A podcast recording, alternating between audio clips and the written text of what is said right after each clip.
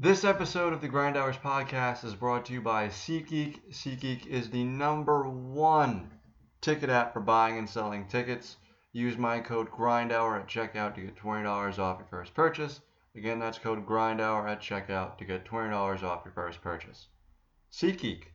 Life's an event. We have the tickets. Now on to wrapping up. Well, Nick, uh, it was a better weekend for college football than actual football, would you say?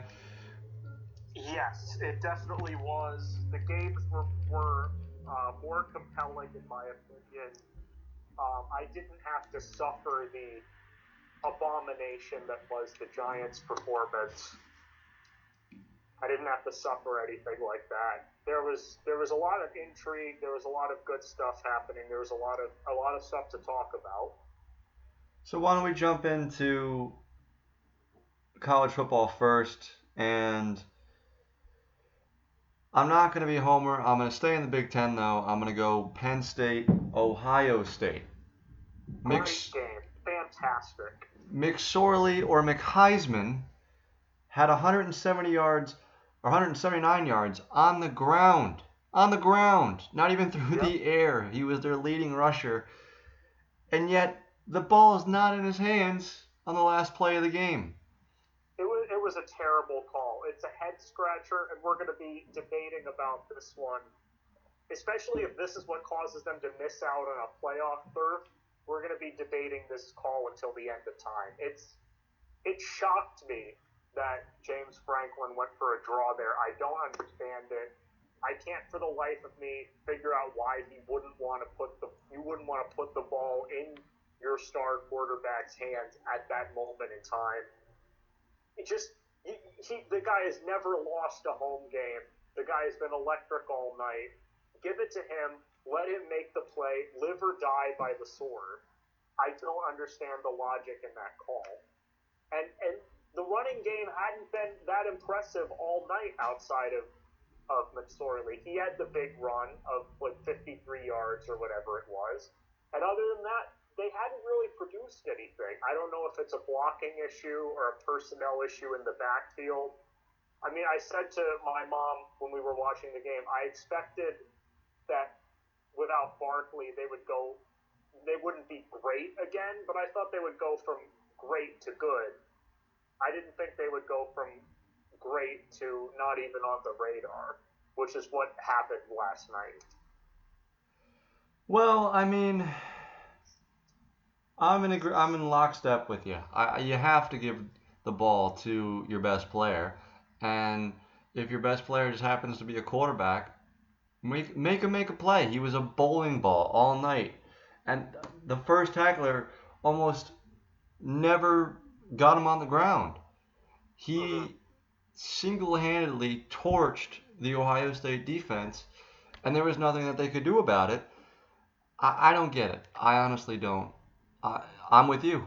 Uh, but I do think Michigan will beat them. I think that Michigan's offense is a better offense than Ohio State. I, their defenses are comparable with Michigan and Ohio State. I, I I'll be a homer there and say that Michigan's defense on a good day is better than Ohio State's. But you got to win that game. You're you're up 14 at home. It's a whiteout. There's not a better crowd in college football. You got to win that game. And to have this play, to have the last play be a draw play and that be the microcosm of this collapse, it's sad, but it's what else are you gonna do? You got to go some somewhere different with that play. You have to That's right. and you have to win that game. You're Yep. a conference rival at home. You're up big. That could, if they win that game, they are t- a top three team. No question If they win about it. game, not only are they a top three top three team, they're in the driver's seat to represent the Big Ten in the college football playoff. Now Ohio State's in that position, and Penn State is on the outside looking in for the third year in a row.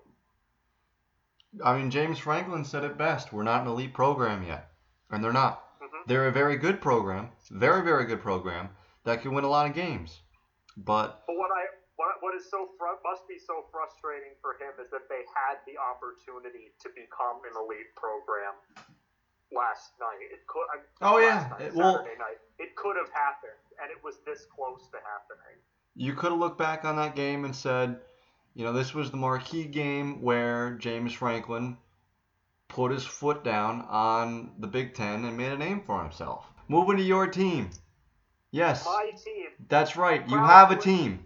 proud to announce officially on the podcast that I do have a favorite college football team now. The story behind this is a classic tale, if I say so myself.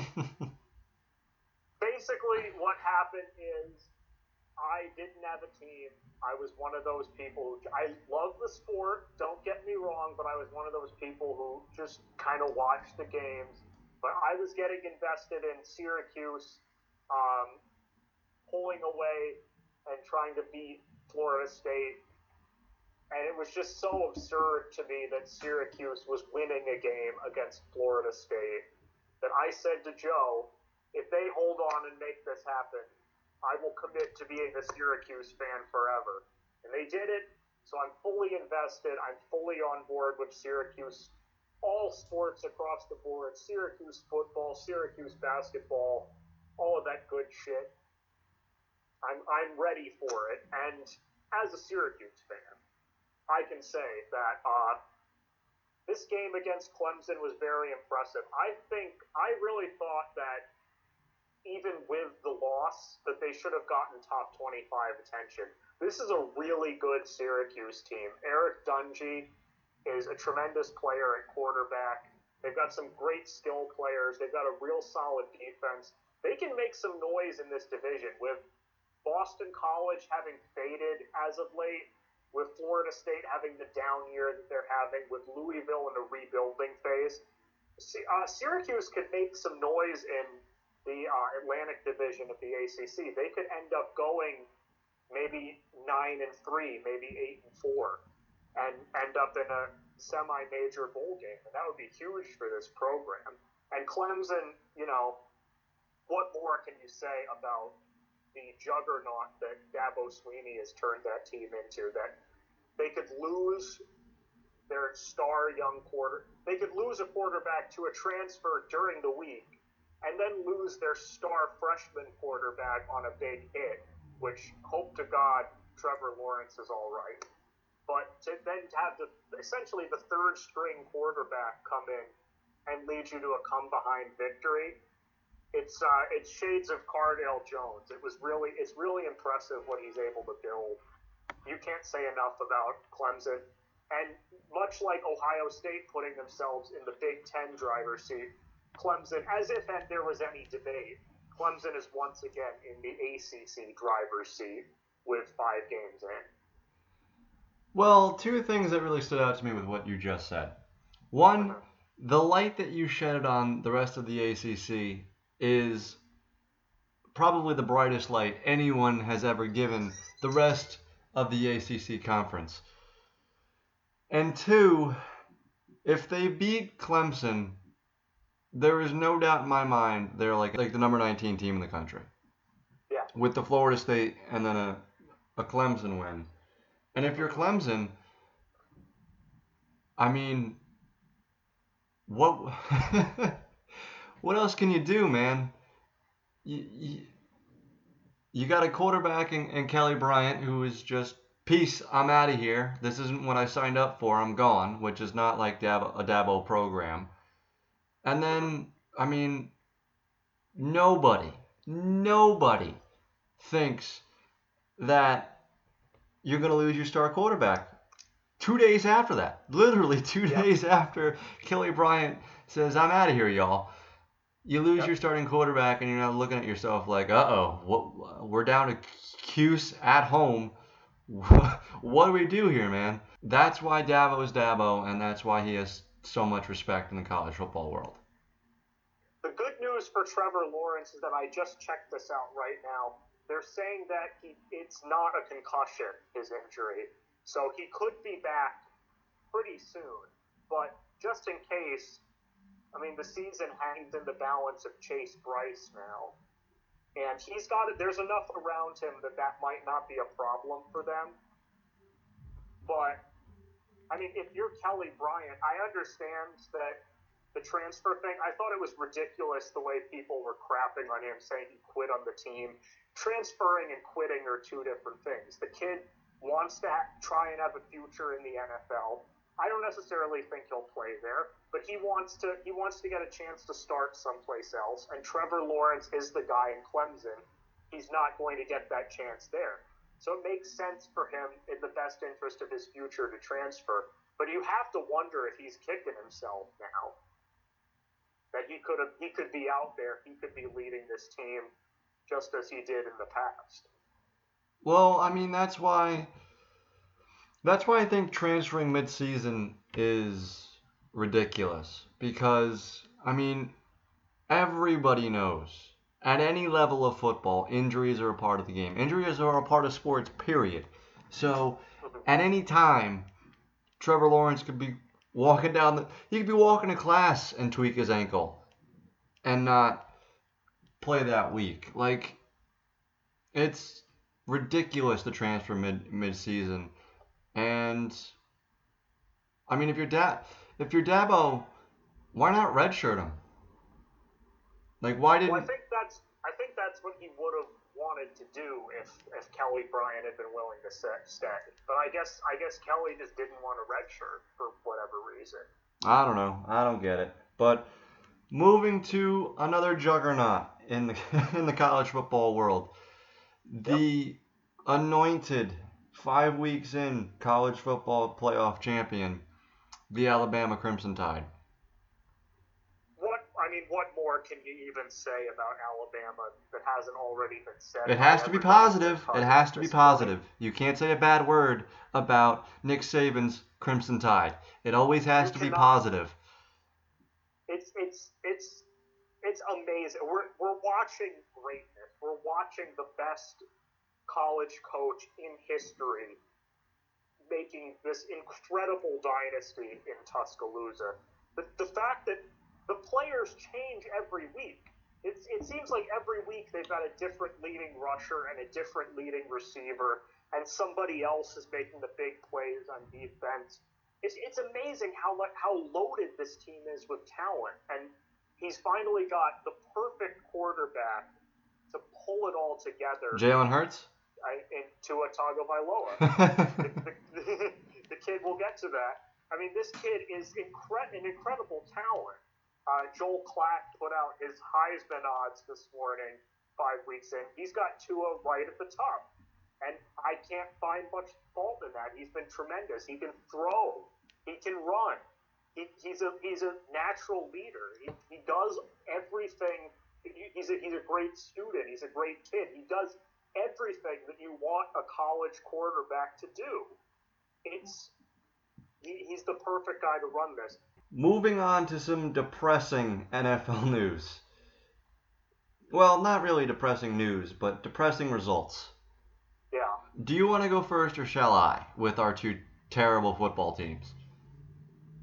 I could not be more disappointed than the way at the way the New York Giants came out yesterday. I thought we were beyond this, guys. I thought we were beyond the uh, the offensive line missteps, the uh, the unable to throw more than ten yards down the field. I, it's it's it, it blows my mind. Saquon Barkley is back to 44 yards rushing. That Odell Beckham and Sterling Shepard catch the ball and, and get things going in space and have nowhere to go because the great Saints DBs are right on them. Has no, no choice but to just dunk it off to to Odell and, and Shepard on screen passes. Chad Wheeler has a great game last week subbing in for Ereck Flowers. Now he looks like a white Ereck Flowers. He looked horrible yesterday. I don't understand it. The defense can't make any big plays.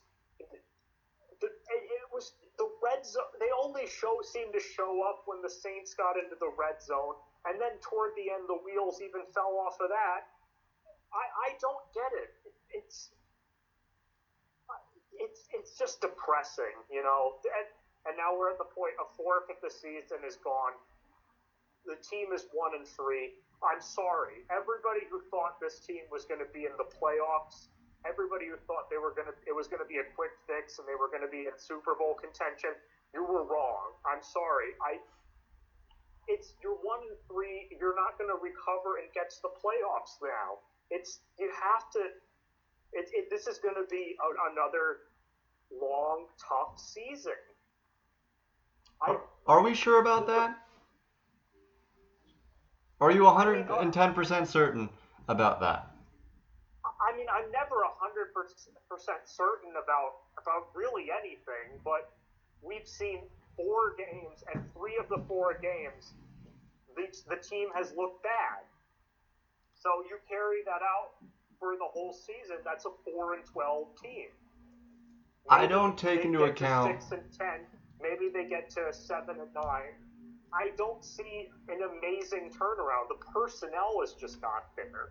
We don't have starting quality offensive linemen. We don't have starting quality players at a number of defensive positions. It's a personnel issue. The special teams isn't very good. Unless they're able to find some randos up in the Canadian League and import them and they magically turn into stars, I don't see how this is a transformed team from last year. The same problems are still there. The only thing that's changed is we have a dynamic running back with nowhere to run. Here's my rebuttal to this. The rest of your division is crap. It's utter crap. The Eagles lost to the Tennessee Titans in overtime. They had to go to overtime and still lose. The Cowboys, they have one player, and that's Ezekiel Elliott. And they beat us. Well, yeah, but you still have five more divisional games, and you're going to beat the Eagles at least once. And I'm sorry, Alex Smith, with nobody else around him and a not so good defense, is not that great. I know that they're, leading the NFC East right now, but they're not a great football team either. This division is garbage. So to say that your season's over or it's looking grim I don't buy it just quite yet. Maybe in two weeks, if you're, you know, one in one in five, but not now. Not at one in three, with the rest of your division not looking all that great. Now for the Jets, on the other hand, oh boy, you want to talk about same old Jets? We still do not have an offensive playbook. There are no plays in which you win football games in a Jet playbook, at least right now.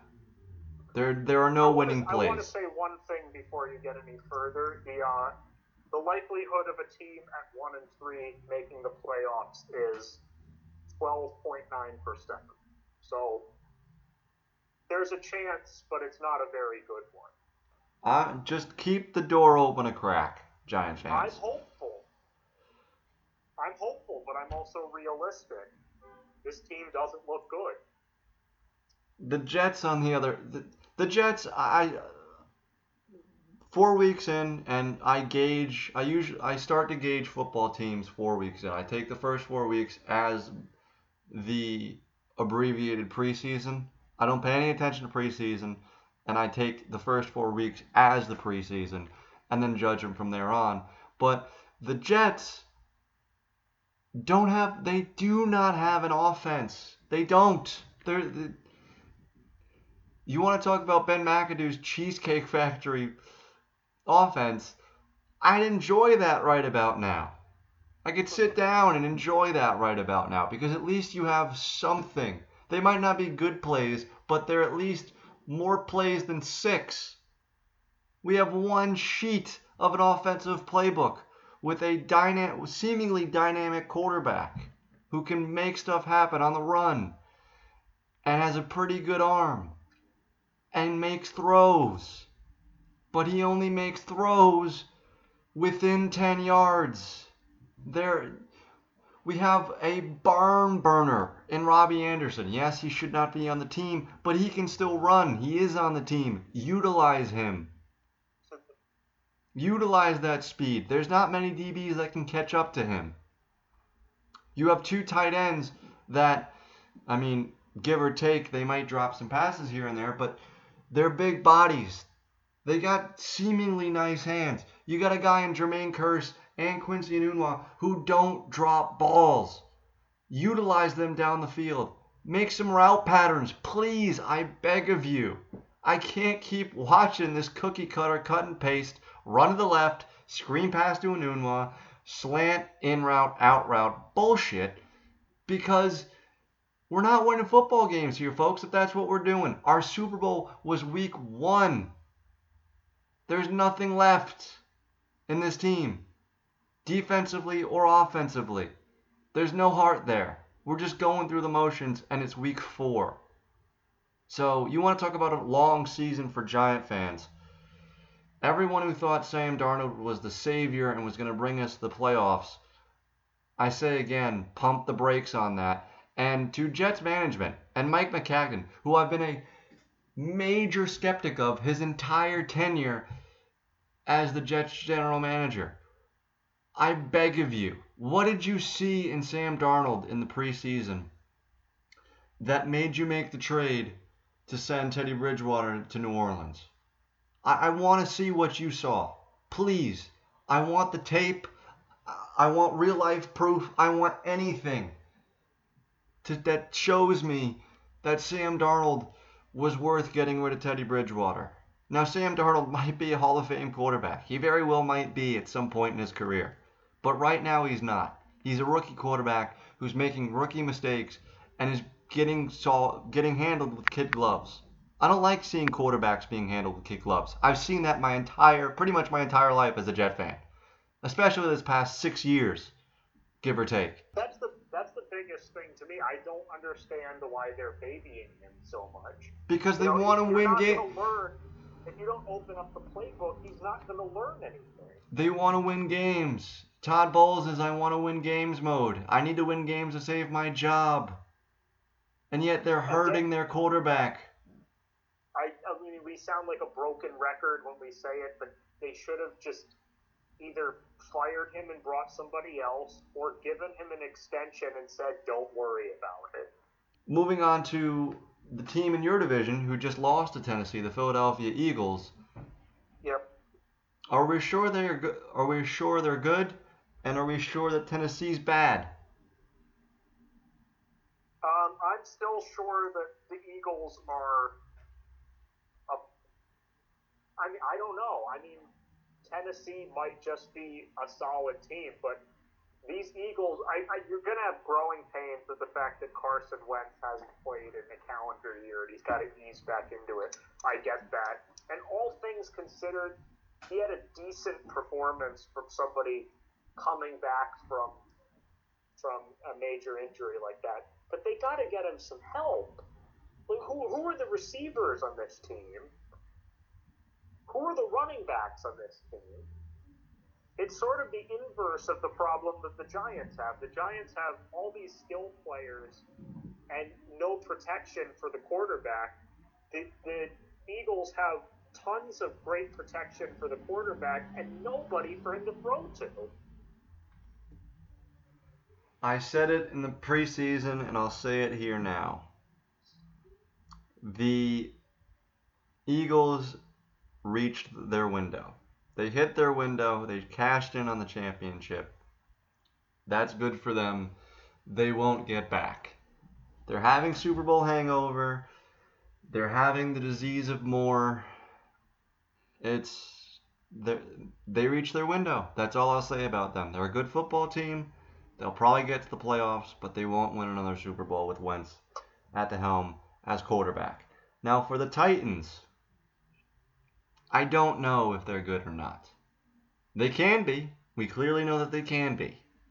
They've beaten in two consecutive weeks playoff teams from last year.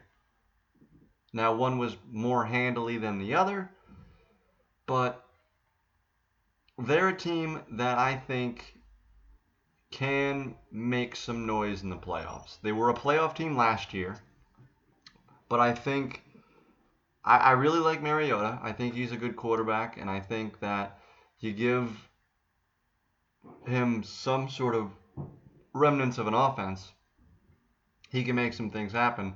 And I think this defense is good enough to make some noise.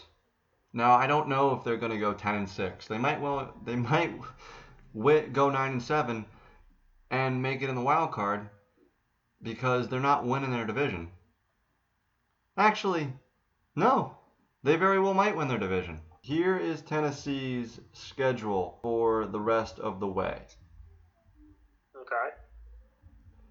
At Bills, bye week Winnable. at Bills, hosting the Ravens, at the Chargers, at the Cowboys, home against the Patriots. That's a good game.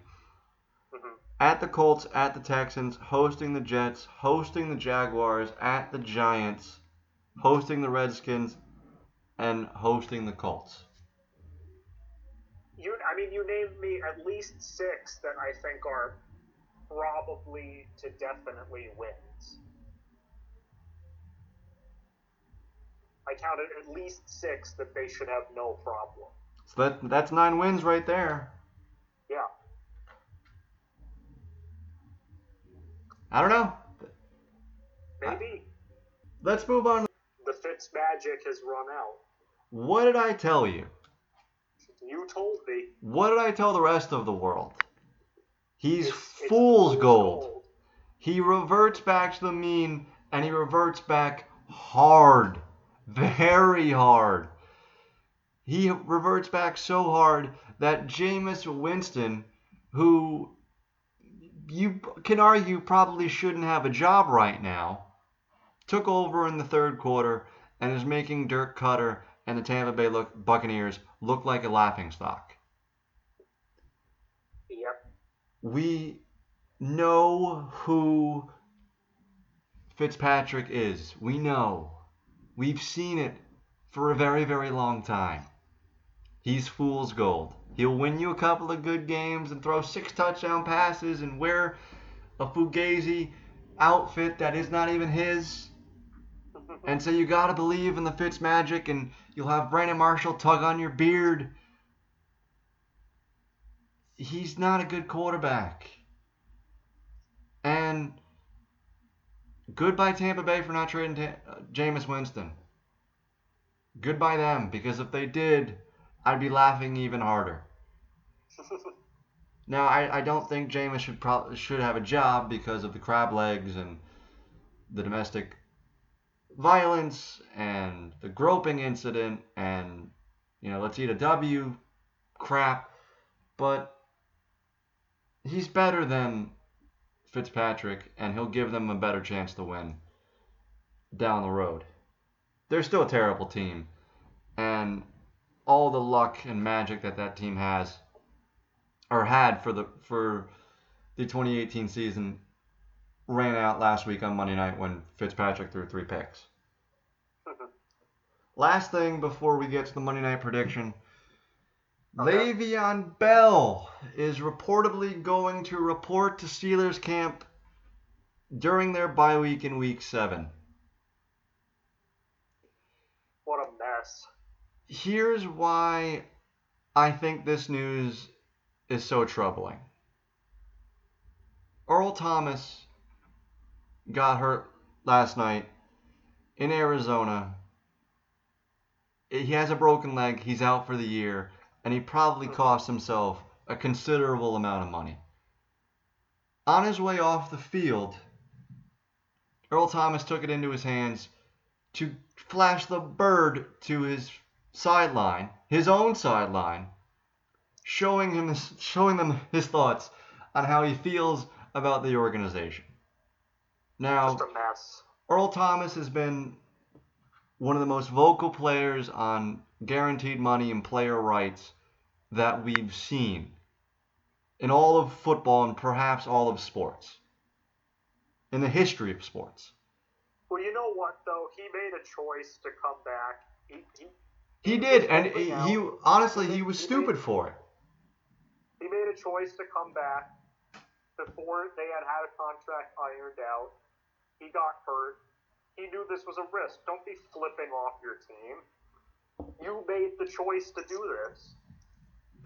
No, but the the reason why I I I, feel for the dude because he he knows he didn't want to do it. He knows he didn't want to show up, but he had to because he has to support his family and he has to support himself.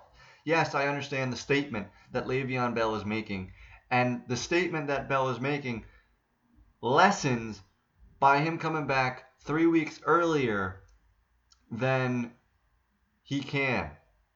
And after something like this, it proves that Le'Veon Bell is spineless, that he's a joke, that he's just in it for the money, and he doesn't care about anything else. And really, he doesn't really care about the money either. He's just a clown. Because if you do care about your body and the statement that you're trying to make, after you see Earl Thomas's injury, you would say, you know what? No, I'm staying out till week 10 when I have to show up, and I might not even show up then either, because I want players' rights, and I want guaranteed money. And some and the statement that Earl Thomas made by flipping the bird to the Seahawks sideline is something that I think is going to it's a statement that we'll see and look back upon and say that was the moment. Sort of kind of similar to LeBron signing with the Heat to to form the Big 3 in 2010. It was player empowerment. LeBron said, "I don't have to who what do you mean I got to wait around and take my lumps and earn it with one team like everyone did back in the day? No, I'm taking matters into my own hands because it's my career and I want to win championships." This should Le'Veon Bell should be the person that does that for the NFL players. And Earl Thomas should be the player that does that for the NFL players. And I think they will at some I think Earl Thomas will at some point. I don't think Earl Thomas will play for another year year after this. I don't think he'll play next year at all. Even if he is healthy because he's going to make a statement and he's going to go to the the NFLPA and the NFL offices when the CBA is up in 3 years and say no, we need this because we can't keep having season ending injuries and life altering injuries and serious health risks di- just disrupt our game and hinder our players after their careers.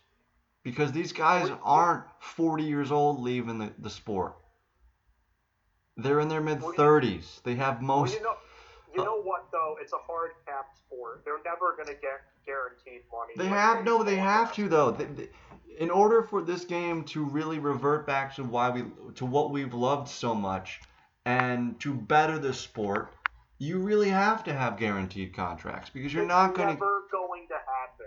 I think. I think in order then, to. then you have to get rid of the salary cap. I here's what I think will happen. In three years, when the when the CBA is up, I think there's going to be a strike that is parallel to the baseball strike in '95. It might even be longer than that. I really think this is an issue that will be ironed out. And if you're the players, you don't budge on this issue. You don't. This is an issue that you seriously take into account and you don't joke around with. This is perhaps your only bargaining chip that you have besides power to Goodell. Th- those are the only two bargaining chips that, that you got because the owner is going to come out with come back with you and say, "Oh, you want guaranteed money? Play two more games." And you know what you say after that? Fine. As long as you give us guaranteed money and abolish the salary cap. It's never going to happen. That's the compromise. And that's what'll better the sport. And I think it has to happen. Or foot will just continue in this long circle of just nonsense and say, oh, we'll get players need guaranteed money, but they can't, and this, that, and the third. And if you really want to make a statement, hold out, and that. It, we're it, we're regurgitating stuff, and it's it's nonsense. It really is because we're not talking about anything until a stand happens, and I think it has to happen this next time around. And I honestly hope it does. I I hope there's no foot. I, I don't because I love watching football. But for the players' sake and for the betterment of the game, I hope that there is a year long strike or two year long strike and they hold and hold and don't budge and get their wish. I hope that they realize it's never going to work and that they come to a conclusion that will actually be feasible. I wouldn't have problems with uh, unless you abolish the salary cap, which is dumb. You're never going to get guaranteed money. It's it's that simple. If this is the hill that they become willing to die on, no, but if you're printing money, look, if you're an NFL team has a license to print money. If you if you're printing money, you can afford to give players whatever the hell they want.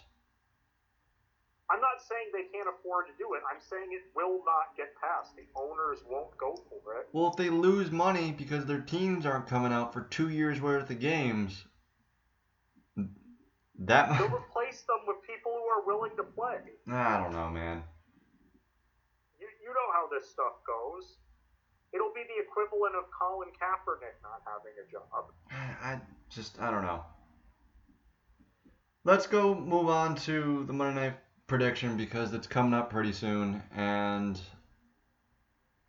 what do you think? I mean, what could I even say? It's obviously I'm, I have to pick the Chiefs. You know, Patrick Mahomes has been incredible. It's Andy Reid. I think they're going to continue the hot streak. He'll have Patrick Mahomes. I think he'll have at least. I think he'll have three touchdown passes the, the secondary for the Broncos is weaker than it has been in years past. I think he can get three touchdown passes. Uh, I'll say one to Tyreek Hill, two to Travis Kelce, which is more hopeful thinking because I have him on my fantasy team and I need the points. Um, yeah, you do because you're going up against me. Yep. And uh, this might be your first win. I'm digging. turning a corner there, buddy. I'm right? digging out of the grave, and you just wait and see what I have up my sleeve for for waiver wire claims this week. Just wait. We'll see. Um, and I I think I think Case Keenum will play all right. I'll I'll say one touchdown pass. Uh, nice one over the middle to Demaryius, but I think I think the Chiefs win the game, and I don't think it's particularly close. This has all the makings of a trap game. Everyone's really? all rah rah on on Mahomes and drinking his Kool Aid, and he's the greatest thing since sliced bread, and, he, and well, let's put him in the, the Hall of Fame because he's the greatest quarterback to have ever lived. Let's not forget that Andy Reid still sucks at clock management. Let's not forget that the game is being played in Denver where there is no oxygen for Tyreek Hill to continuously streak down the sidelines at a 4 2 pace, or Travis Kelce to be open across the middle 100 times, running 10 yard slant patterns. This is a game that you're going to have to win on the ground, and you're going to have to win meticulously, and you're really going to have this in all intents and purposes, is probably going to be an old fashioned football game. And I'll take the Broncos because I think that they have a better defense. I think Mahomes is in for a rude awakening. He has not seen the likes of a Von Miller in his young NFL career. And I don't know how he deals with being under pressure. He gets the, the ball out fast very fast, the fastest in the league at getting the ball out. But Von Miller can change that. And let's see how he does with, with pressure in his face. Now, if he. If he, Von Miller versus Eric Fisher is going to be the battle to watch. That'll be fun. And you got Chubb on the other side. So let's see how he does with pressure on his face. That's all I'm saying. I, I'm taking the Broncos. All right. Do you think it's close? I think it's real close. I think it's a one score game. Tyreek Hill is going to be sucking wind by the the midway point of the first quarter if, if if they don't play their cards right. He only needs to get he only needs to get a big play one time. I, I like I like Denver. Give me De- give me Denver and the points. All right. We'll see. Plug your stuff and we'll get out of here. All right. Um, I make movie reviews on YouTube under my own name, Nick Parodies. You can find the channel. It's pretty easy to find. Uh, my latest one is on The Predator. My next one will be on Venom, which is coming out very soon. This I week. will hopefully go see that opening night to get the review out as soon as possible for everybody. Um, I'm a little, I'm skeptical of whether it can be good, but I like Tom Hardy, so I'm definitely going to give it a chance. Uh, Hard Truth will be back at some point. That's my Sports Talk YouTube channel. I've got some stuff planned. I don't have a timetable for it, but I'm sure everybody will like it because I, I can promise you it's going to be some interesting content. And uh, you can find me on Twitter, on so on Instagram, on all of that stuff at Nick Parodies, where I talk all kinds of stuff. Get in a fight with me; it's always a good time. I welcome it. If you've made it this far, like, subscribe, share, follow, all that good jazz. Huge thanks to SeatGeek for sponsoring this podcast. And if you're on iTunes, please give us a review. I enjoy reading them. But you know what time it is. Like the sweet words of Semisonic, it's closing time. You don't have to go home, but you cannot stay here. Till next time.